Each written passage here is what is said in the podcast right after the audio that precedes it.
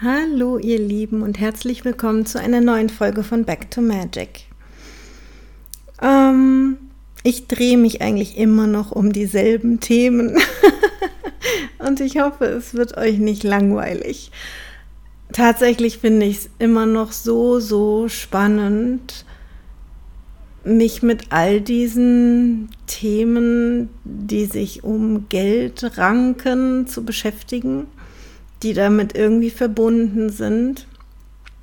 Und ich hatte ja eine Folge zum Thema Kreativität gemacht, die natürlich auch was mit, mit Mangel zu tun hat, mit Geldmangel. Ne? Wenn man kein Geld hat, findet man eine andere kreative Lösung. Ähm und dazu gab es auch noch mal so cooles Feedback von Hörerinnen, dass ich gedacht habe, das mag ich eigentlich auch noch mal teilen und noch mal als erweiterte Impulse mit in die Runde geben. Ähm, wenn du die Folge zum Thema Macht Mangel kreativ noch nicht gehört hast, dann würde ich dir empfehlen, hör die kurz zuerst an, damit ich mich jetzt hier nicht wiederholen muss. Ähm, da ging es ja so ein bisschen um das MacGyver-Denken, nenne ich es jetzt einfach mal, ja, um diese Herangehensweise, die mir so viel Freude bereitet.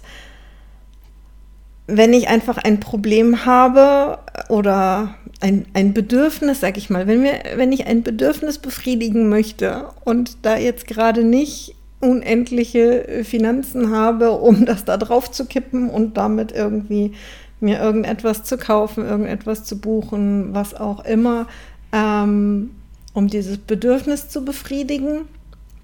Dann suche ich Alternativen und neue Möglichkeiten, meistens mit bestehenden Mitteln und bin mega, mega happy, wenn das funktioniert. Ja. So. Und da ist unglaublich viel Freude drin. Und es macht mir richtig Spaß, eigentlich in so einem Mangelumfeld das Beste rauszuholen. Ja, irgendwas kreativ so zu gestalten, dass es halt einfach funktioniert und dass es passt für den Moment. Genau. Und dann habe ich äh, Feedback bekommen und zwar äh, hat eine Hörerin mir geschrieben, weil ich habe ja auch erzählt, dass ich mich jetzt für den Studiengang Ethnologie eingeschrieben habe und mich da schon so sehr drauf freue. Und dann hat sie gesagt, so, ne, weil du darüber gesprochen hast, über diesen kreativeren Ansatz mit einer Herausforderung umzugehen und dass du Ethnologie studierst, mag ich dir gerne einen Link schicken. Ähm, und zwar gibt es einen Ethnologen, Claude Levi-Strauss, der genau diese Art zu denken untersucht hat. Ich habe mir inzwischen das passende Buch dazu bestellt oder äh, es liegt hier schon auf meinem Schoß. ähm, und ähm, bin noch nicht so weit gekommen, weil einfach alles, was er schreibt, mega faszinierend ist. Also ich habe die komplette, äh, seinen kompletten Ansatz noch nicht gelesen. Aber, also dieses Buch heißt Das wilde Denken und er schreibt halt also er hat diesem MacGyver-Style zu denken einen Namen gegeben. Ähm, er nennt es Bricolage. Es gibt auch nur diesen französischen Begriff, weil er Franzose ist und das einfach ein bisschen schwierig wohl auch zu übersetzen ist. Es ist also wirklich dieses ne, Zusammenbasteln. Ähm, und er sagt, das ist eigentlich eine Art zu denken, wie viele deshalb heißt das wilde Denken, das, das wilde Denken, dieses Buch, ja, wie viele ähm, wilde Völker, sage ich mal, um jetzt so bei diesem Wild zu bleiben, ähm, wie die denken, ja. Und ich glaube, hier hat unser Denken in der westlich zivilisierten Welt ähm, tatsächlich auch dieses ganze, ja, ich meine, wir haben für alles irgendwie einen Spezialisten. Ne? Wir haben uns unheimlich diversifiziert mit all dem, was wir tun. Ähm, es gibt immer genau eine Sache, die für irgendetwas perfekt passt. Ähm, wir können alle möglichen Materialien, die wir uns vorstellen können, ähm, die bisher erfunden sind, sage ich mal, irgendwo einkaufen. Ja, entweder gehen wir in einen Laden oder wir bestellen es online. Also wir haben unglaublich große Auswahl, ja, wenn es darum geht, wie, wie wir etwas ähm, bauen oder lösen wollen. Ja? Und ich bleibe jetzt ein bisschen bei den materiellen Dingen, weil das ein bisschen einfacher vorzustellen ist. Aber grundsätzlich haben wir ja genauso endlosen Zugriff auf ähm, Wissen. Ja, auch da lässt sich das ja genauso ähm, anschauen. Ja, also wir können ja genauso gut alle möglichen spezifischen Dinge lernen, ja, und finden jemand, der uns das beibringt äh, oder finden ein Buch dazu oder wie auch immer. So dass wir auch da sehr spezifische Lösungsansätze wählen können und sagen können, okay, wenn ich das und das will, dann gehe ich jetzt da und da hin und lerne dieses und jenes und dann habe ich die und die Ausbildung und dann kann ich da, da, da, ja, du weißt, wie ich meine. So. Ähm, das, wovon jetzt irgendwie bei dem wilden Denken ausgegangen wird, ist, glaube ich, dass äh, so ein indigenes Volk, sage ich mal, irgendwo ähm, ein Stamm im Dschungel, die können nicht im Internet irgendwas bestellen. also bestimmt können sie das, ähm, aber es ist nicht ist nicht ihr, ihre gewohnte Verhaltensweise, ähm, selbst wenn sie die Mittel dazu haben, dann ähm, haben sie auch nicht den gigantischen Baumarkt um die Ecke oder sonst irgendeinen Laden, ähm, sondern sie gehen ganz automatisch so vor, dass sie sagen, okay, das ist jetzt hier meine Herausforderung, das ist mein Problem, das ist mein Bedürfnis was habe ich denn hier alles? Ja, was, habe ich denn in meinem Leben schon alles gelernt und für Erfahrungen? Was haben hier meine, meine Stammesmitglieder für Erfahrungen und Fähigkeiten? Und was, was können wir damit, mit dem, was da ist, jetzt machen? Ja, wie können wir es lösen? Ähm, anstatt halt irgendwie wie er bei uns eher üblich ist, diesen sehr theoretischen Ansatz zu wählen, ja. Ähm, und dann erst zu planen, dann die Ressourcen zu beschaffen und so.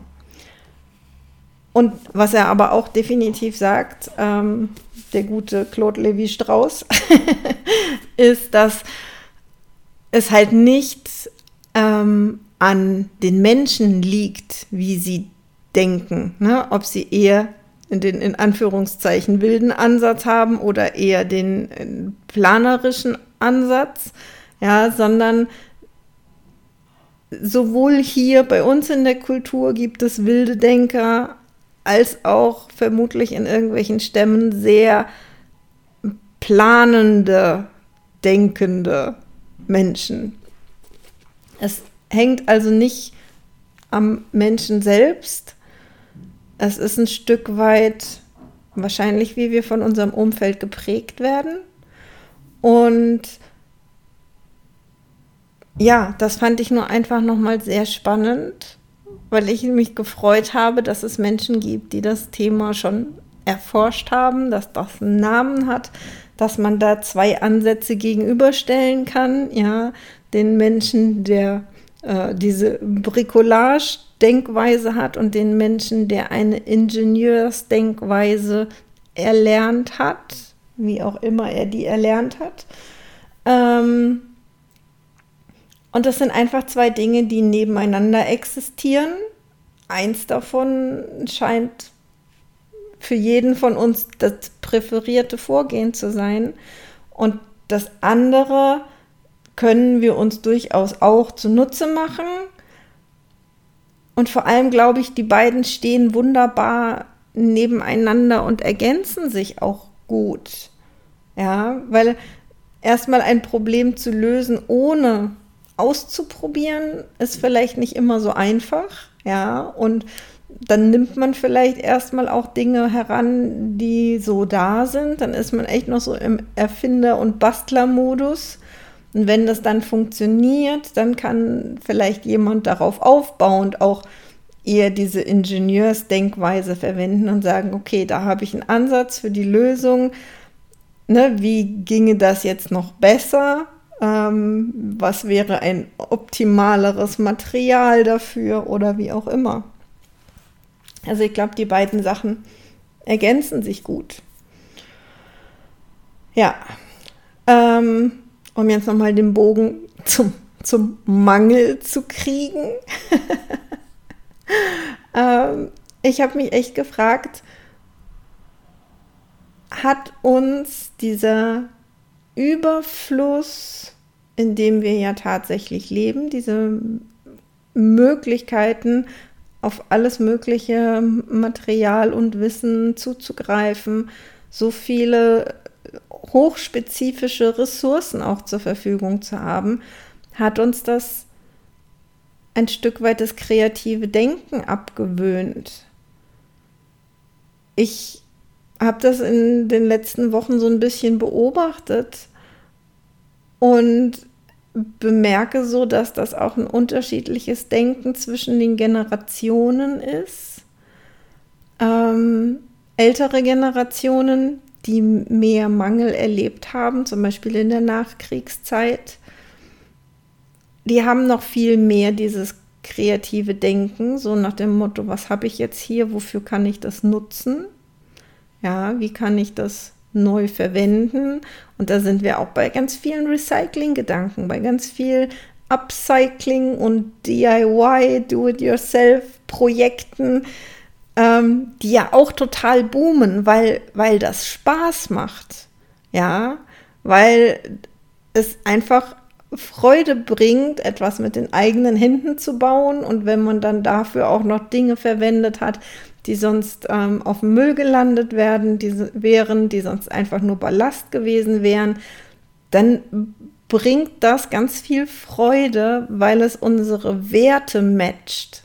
Ja, wenn, wenn wir den Wert haben, ähm, unsere Umwelt zu schützen, also nicht so viel Müll zu produzieren zum Beispiel, dann ist natürlich so ein DIY-Projekt mit, ähm, mit ähm, Recycle-Material, ja, also mit Dingen, die sonst weggeschmissen werden würden, einfach mega, mega schön und erfüllend, ja.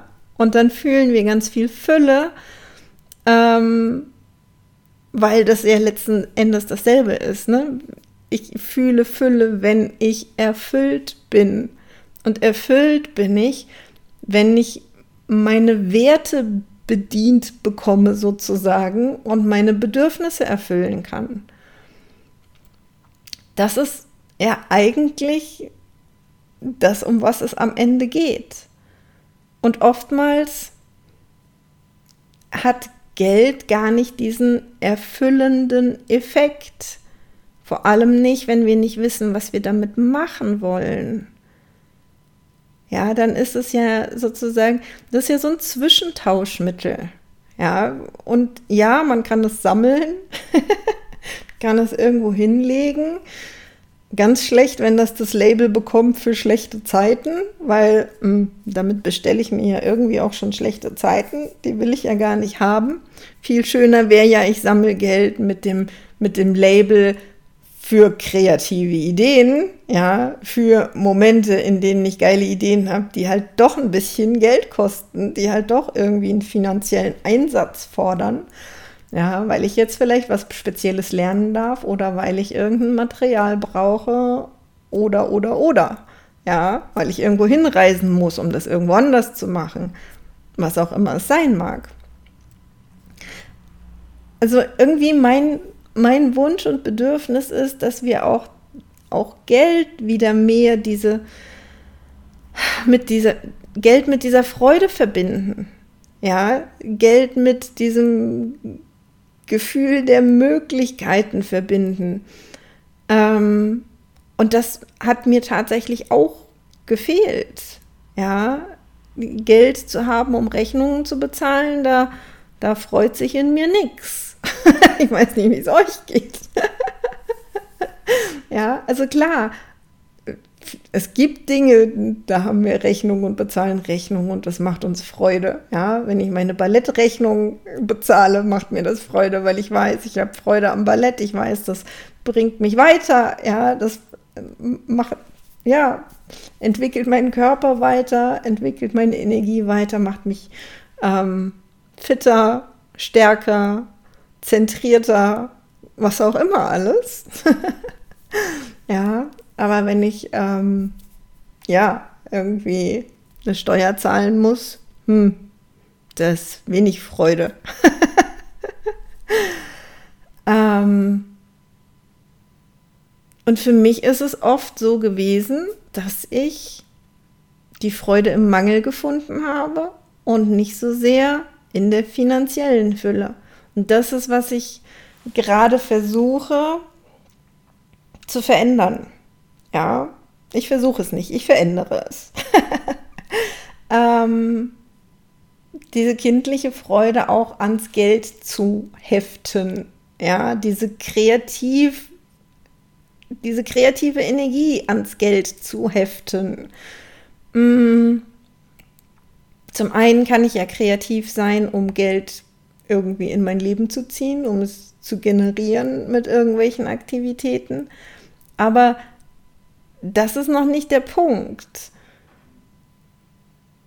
Mm, weil ich will ja eigentlich gar kein Geld beschaffen. Ich will ja eigentlich immer den nächsten Schritt. Ne? Geld ist nur der Zwischenschritt. Und der nächste Schritt, den ich gerne machen möchte, den darf ich im Kopf haben, ja, den darf ich im Herzen fühlen, der darf irgendwie schon da sein. Das heißt, da dürfen Bedürfnisse, die in der Zukunft liegen, mir jetzt schon bewusst sein.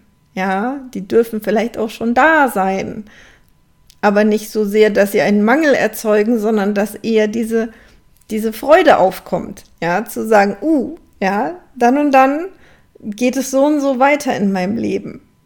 Ich bin hier und jetzt total happy mit dem, was ich mache, mit dem, wie ich mich darauf vorbereite. Ähm, und, und das kommt, das sind die nächsten Schritte, ja. Und zu wissen, dass ich dafür auch Geld einsetzen möchte, ähm, um bestimmte Dinge tun zu können, da darf ein Freudegefühl hin. Wisst ihr, wie ich meine? Bestimmt wisst ihr es.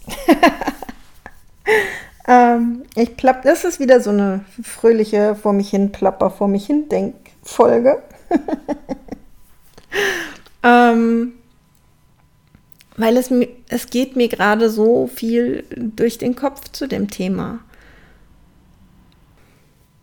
So, jetzt hätte ich es fast vergessen. Ein, weiter, ein weiteres Feedback, was ich zu der Kreativitätsmangelfolge bekommen habe, ähm, kommt von einer Hörerin, die in der ehemaligen DDR aufgewachsen ist.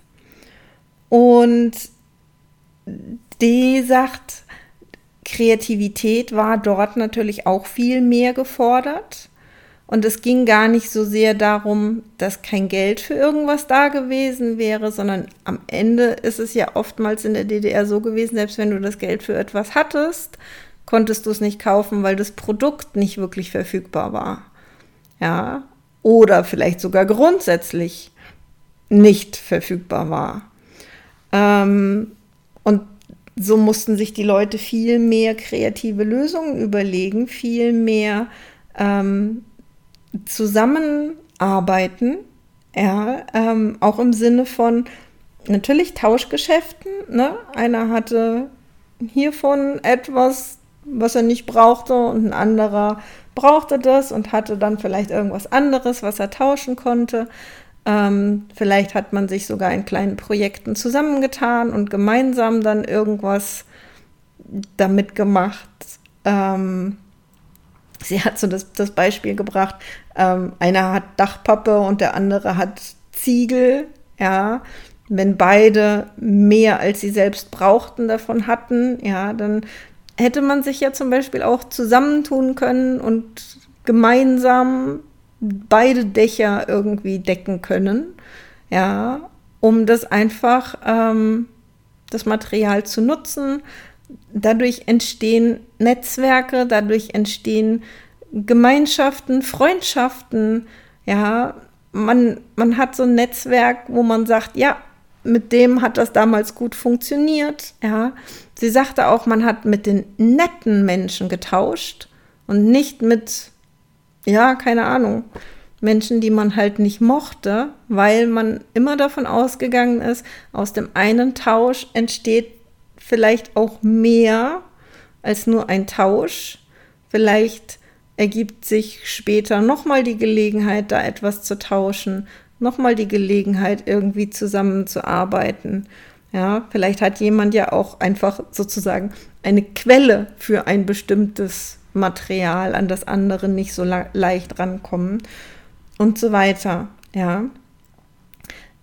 Da kommen also auch noch mal ganz andere Aspekte mit rein und sie schrieb, dass es dass ihr Gefühl ist, dass dieser Gemeinschaftsaspekt und dieser Aspekt, ich mache Geschäfte mit Menschen, die mir auch sympathisch sind, wo ich vielleicht auch eine längerfristige Beziehung anlegen möchte, dass die mit so, also mit mehr Geld und mit mehr Möglichkeiten, die Dinge einfach irgendwo im Laden zu kaufen, dass das einfach ein Stück weit in den Hintergrund geraten ist. Dass es, wenn jemand genug Geld mitbringt, nicht mehr wichtig ist, ob der nett ist, weil ich muss dem ja auch nichts zurückgeben, ja, sondern ähm, das ist ja wirklich so ein, okay, ich habe etwas, was ich vielleicht auch loswerden möchte, der hat Geld, okay, ich gebe das einfach dahin, da entsteht nicht unbedingt eine Beziehung.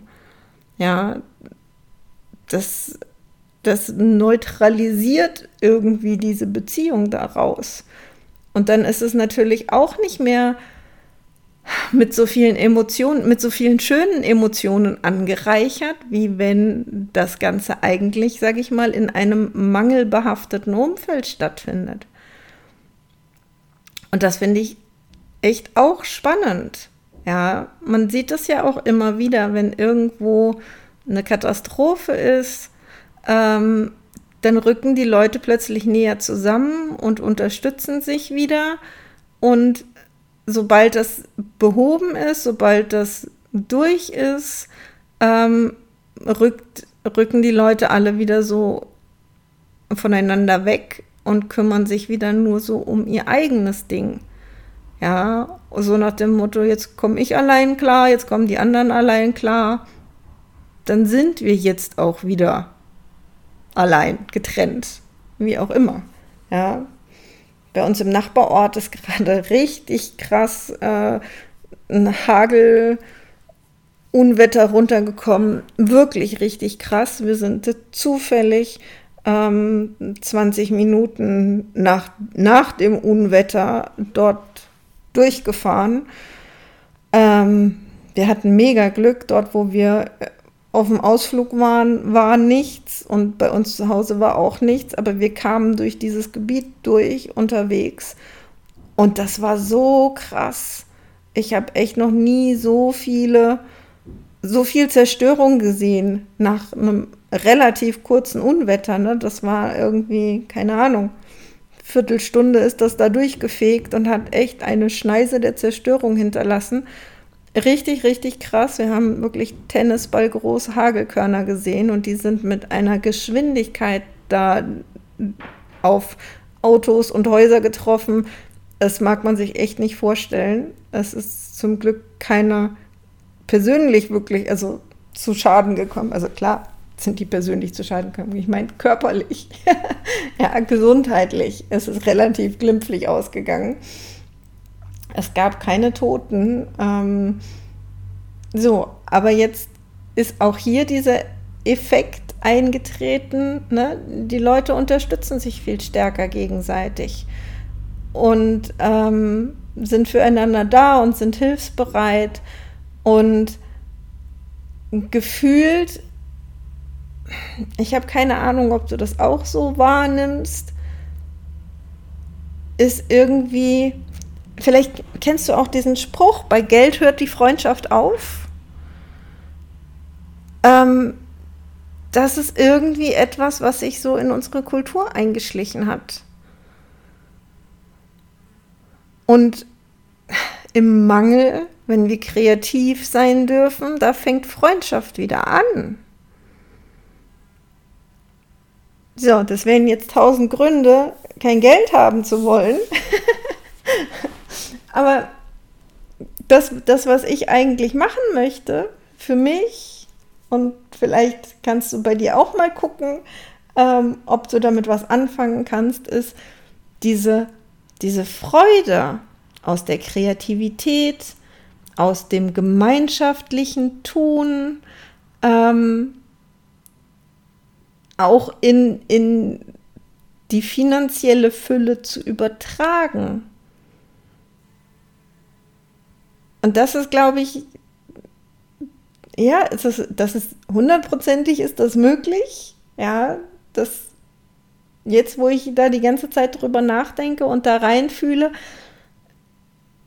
glaube ich, ist es einfach nur versehentlich verschwunden, weil es eben auch anders ging und in dieser unglaublich schnelllebigen Zeit, na, dann greift man zu dem einfachsten Mittel und dann ist das irgendwie Geld und dann brauche ich mir jetzt keine Lösung ausdenken, dann kaufe ich mir etwas, was, was dieses Problem löst.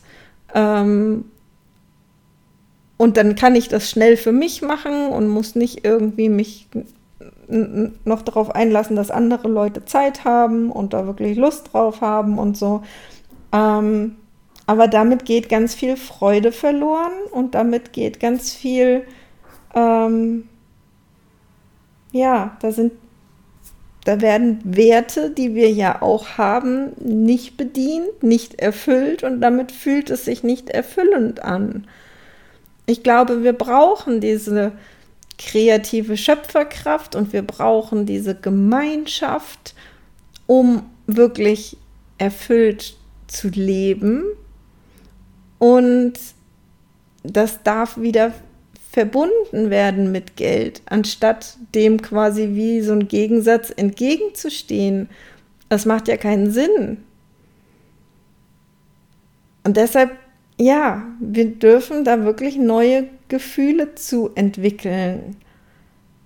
Und ich habe es vorhin so als Beispiel gehabt mit der Steuer.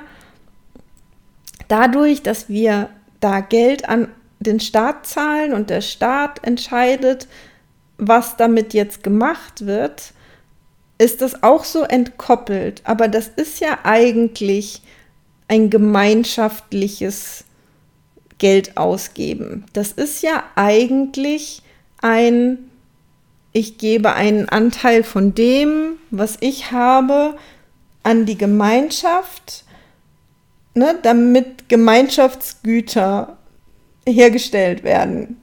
Ähm, Straßen gebaut, Schulen gebaut. Ja, der Punkt ist, wir sind halt damit irgendwie emotional nicht mehr wirklich verbunden, sondern es ist nur noch ein Betrag, der irgendwie abgeführt wird. Ja, ähm, und das, deshalb fehlen diese Emotionen daran. Wir haben keinen kreativen Anteil daran, wie und wo das eingesetzt wird. Wir haben kein gemeinschaftliches Feedback dazu, ja, wo es jemandem geholfen hat. Das fühlt sich, also die Gefühle dazu sind irgendwie gekappt und deshalb fühlt es sich vielleicht auch seltsam an, dass da einfach Geld abfließt in Gegenden, wo wir sagen so, hm, ich hätte jetzt das Geld auch gerne behalten weil, weil es einfach so separat sich anfühlt, weil da keine Beziehung zu stattfindet. Ähm, Während, ne, wenn ich mein, wenn ich meinen monatlichen Beitrag fürs Ballett zahle, ist das was anderes. Da habe ich eine sehr persönliche Beziehung hin. Ja, da weiß ich, wem das Geld zukommt und was ich dafür erhalte. Und ich glaube, das sind Sachen, die wir uns einfach auch wieder bewusst machen dürfen. Ja, und ähm,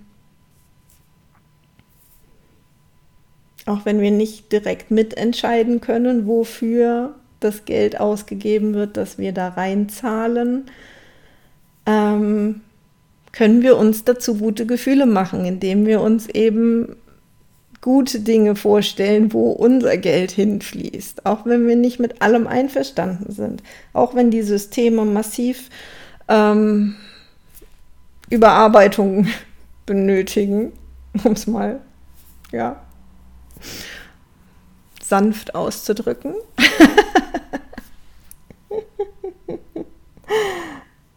ja. Also die Frage wäre unterm Strich, wo haben wir eigentlich den emotionalen Bezug verloren, dadurch, dass Geld sowas wie zwischengeschaltet worden ist. Ja, und Geld kann nie das, das Ziel sein. Geld ist immer nur ein Mittel zu irgendetwas, ja, zum Zweck von was auch immer. Und ja, es geht darum, da wieder ein gutes Gefühl reinzutun, da wieder Kreativität zu spüren und Gemeinschaft. Und das kann sein, ich meine, ich habe ja auch einen Blogartikel darüber geschrieben, wie ich meine Geldwelt zerstört habe und ich habe auch hier schon darüber gesprochen und ich habe das Gefühl, da ist für mich gerade sehr, sehr viel offen und möglich, ein, eben eine neue Geldwelt zu kreieren. Und ich weiß noch nicht wirklich, wie die, wie die aussehen darf. Ich merke nur, dass jetzt, wo die alten Strukturen niedergerissen sind, mir neue Gedanken kommen. Ja, und ähm, ich gerade sehr achtsam dran bin, mir da irgendwie eine neue Welt aufzubauen, die einfach auch der Welt entspricht, wie ich irgendwie mal leben möchte, der Welt entspricht, wie ich sie meinen Kindern, also meiner Tochter, unseren Kindern, unser aller Kindern, den nachfolgenden Generationen hinterlassen möchte. Ja, ich möchte, dass die wieder fühlen und nicht nur Geld ausgeben oder Geld verdienen, sondern dass da wieder eine Emotion dahinter ist, ein, ein gemeinsames Wirken dahinter ist. Auch Geld zu verdienen in einem Angestelltenverhältnis. Ich kann mir heute nicht mehr vorstellen, ähm, wirklich für jeden zu arbeiten. Und zwar nicht, früher hätte ich mir nur die Frage gestellt, macht mir die Tätigkeit Spaß, ja, und ist die gut bezahlt und ähm, habe ich da irgendwie nette Menschen um mich herum. Heute ist mir noch mal viel, viel wichtiger darüber hinaus, ähm, gebe ich meine Arbeitskraft, meine Energie dort in ein Unternehmen, das meinen Werten entspricht. Ja, es, ich könnte nicht für etwas, für ein Unternehmen arbeiten, ja, keine Ahnung, das irgendwie meine Werte mit Füßen tritt. Im Sinne von, ähm, keine Ahnung, Wälder abholzt oder keine Ahnung, irgendwie, ja, sich, sich nur um, um Geld dreht. Ne? Das funktioniert für mich nicht. Da könnte ich meine Energie nicht mehr reingeben. Und zwar, weil ich das wieder fühlen kann. Ja, dass ich dann eben nicht einfach einen Arbeitgeber habe, der mir Geld gibt, damit ich mein Leben leben kann, sondern das, das Größere da hinten dran, dass ich da daran mitwirken würde, dass Wälder zerstört werden, das wäre für mich einfach heute viel stärker im Fokus.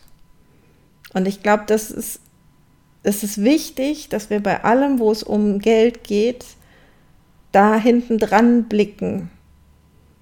Um was geht es in jeder finanziellen Transaktion wirklich? Und wie fühlt sich das für uns an? Wie viel Einfluss haben wir darauf, wo das Geld hingeht oder wo es nicht hingeht? Ähm, und wo es herkommt und wem es eventuell auch genommen worden ist, ohne dass die da wirklich einen fairen Ausgleich erhalten haben und, und, und. Ich finde, das sind alles Dinge, über die wir uns Gedanken machen dürfen, wenn es um Geld geht. Weil sie sind ohnehin da, all diese Energien. Und deshalb fühlt sich für uns vielleicht Geld auch oft gar nicht so erstrebenswert an. Wenn wir da feinfühlig sind, ohne dass es uns ins Bewusstsein kommt. So, jetzt habe ich für heute erstmal wieder genug zu dem Thema Geld kontempliert. Unser Nachbar rückt Tische und Stühle, keine Ahnung, ich weiß nicht, ob ihr das hört, wahrscheinlich. also, ich wünsche euch eine wunderschöne Woche. Fühlt mal hinein, wie ihr mehr Freude mit dem Geld verknüpfen könnt. Ich bin da äh, gerade sehr aktiv dran ja, wunderschöne Zukunftsvisionen helfen mir dabei, ja, ähm, mir das immer wieder bewusst zu machen, wo möchte ich eigentlich hin und dass ähm, auch das Geld, was ich zu mir fließen lasse, sozusagen, was ich anziehe, was ich generiere, wie auch immer du das für dich gerne sagst, ja, dass das ja eigentlich auch nur eine Zwischenstation ist. Das fließt ja durch mich auch wieder in die Welt, das fließt ja durch mich auch wieder ähm, in eine hoffentlich positive und schöne Zukunft für uns alle. Ähm, ich nähere mich von dem Geld, was zu mir kommt, und dann gebe ich das auch weiter. Ja, ähm, das ist, das ist, glaube ich, einfach ein schönes Bild, dass es nicht aufhört. Selbst wenn ich einen Teil davon für mich ausgebe, habe ich ja dann damit auch wieder die Kraft, ähm, Projekte zu starten und Dinge zu tun, die für andere wieder wertvoll sind. Ja, also fühl da für dich mal rein. Ich wünsche dir ganz viel Freude dabei. über Geldflüsse nachzudenken. Ähm, und da einfach gute Emotionen dran zu heften, damit das einfach alles, ja, für uns alle und zu unser allerhöchsten Wohle viel kraftvoller wieder ins Fließen kommt, als es heute der Fall ist. Genau. Und dann ähm, hört ihr nächste Woche wieder von mir. Macht's gut und bis dann. Ciao.